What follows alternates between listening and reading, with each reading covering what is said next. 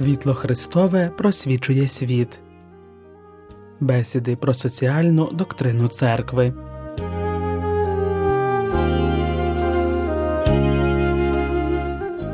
Далі гортаємо сторінки енцикліки Папи Івана Павла II сотий рік, що побачила світ 30 років тому з нагоди сторіччя від дня публікації енцикліки Нові речі Папи Лева XIII.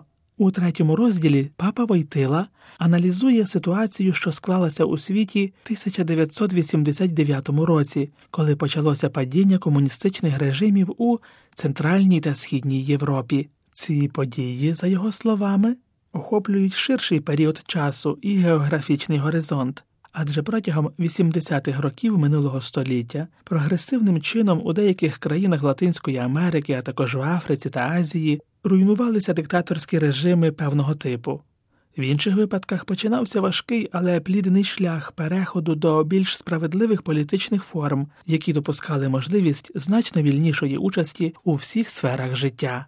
Важливий, навіть вирішальний внесок, пише Іван Павло II, зробила церква, яка зобов'язалася захищати і надалі підтримувати права людини у сфері максимально ідеологізованій, де приналежність до певного угруповання вивищувалась над усвідомленням загальної людської гідності. Церква в цей час утверджувала з усією простотою та енергією, що кожна людина, якими б не були її особисті переконання, несе в собі Божий образ і, отже, заслуговує на повагу. В цьому твердженні часто впізнає себе переважна більшість народу, і це привело до пошуків форм боротьби і політичних рішень, які більшою мірою поважають гідність людської особи. В результаті цього історичного процесу виникли нові форми демократії, які, як писав Іван Павло II, вселяли надію на зміну в нетривких політичних і соціальних структурах, обтяжених спадком хворобливого ряду несправедливостей та злопам'ятства,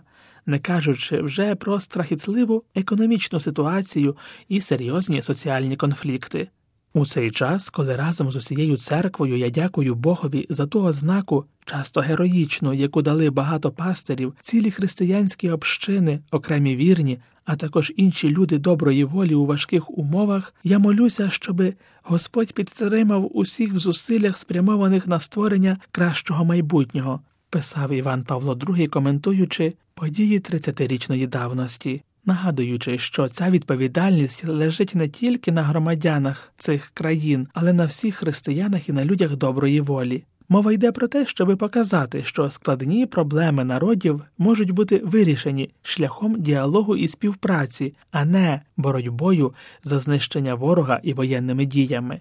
Серед багатьох факторів падіння поневолюючих режимів, на думку папи Войтили, деякі заслуговують на окрему увагу. Вирішальним фактором, який започаткував зміни, він назвав порушення права на працю. Не можна забувати, що фундаментальна криза систем, які претендували на виразників держави і навіть диктатури пролетаріату, почалася із важливих рухів, які виникали у Польщі заради солідарності. Власне, натовпи робітників відмовилися визнавати законною ідеологію, яка намагалася виступати від їхнього імені. І вони знайшли й майже наново відкрили, виходячи з випробуваного на собі важкого досвіду праці та поневолення, ознаки та принципи соціальної доктрини церкви. Крім того, Іван Павло II звернув увагу на те, що до падіння так званого соціалістичного блоку майже всюди дійшло шляхом мирної боротьби, де як зброя використовувались істина і справедливість.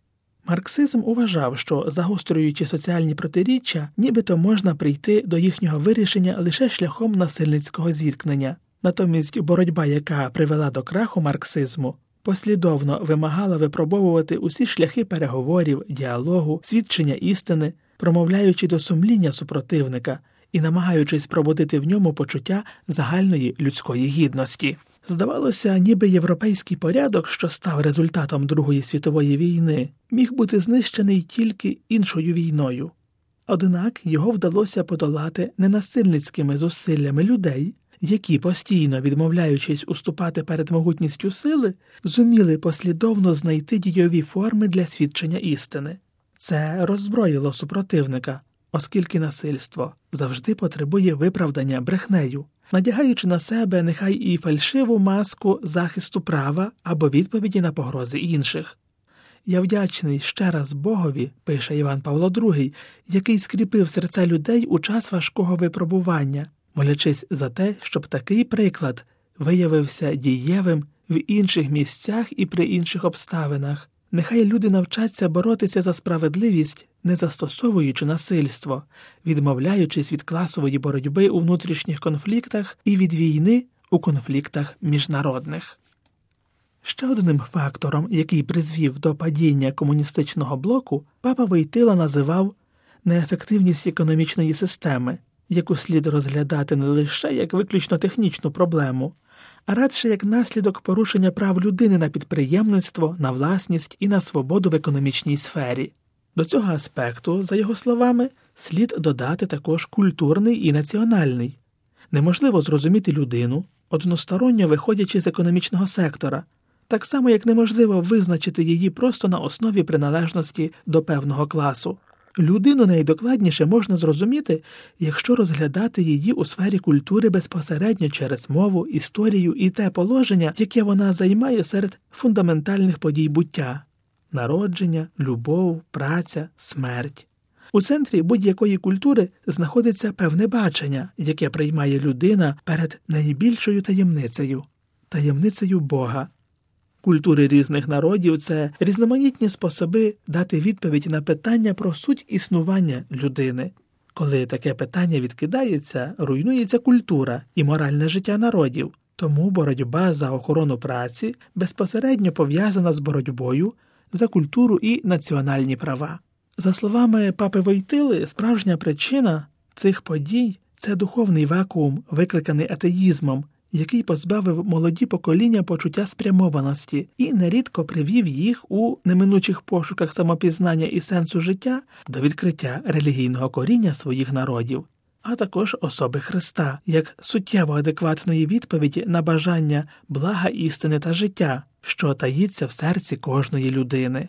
Ці пошуки посилювались завдяки свідченню тих, які у важких обставинах і умовах переслідування залишилися вірними Богові. Врешті події 1989 року дали успішний приклад як доброї волі до переговорів, так і євангельського духу, вставлені до супротивника, який вирішив не зв'язувати себе моральними принципами. Вони є попередженнями тим, хто заради політичного реалізму хотів би вигнати з політичної арени право і мораль.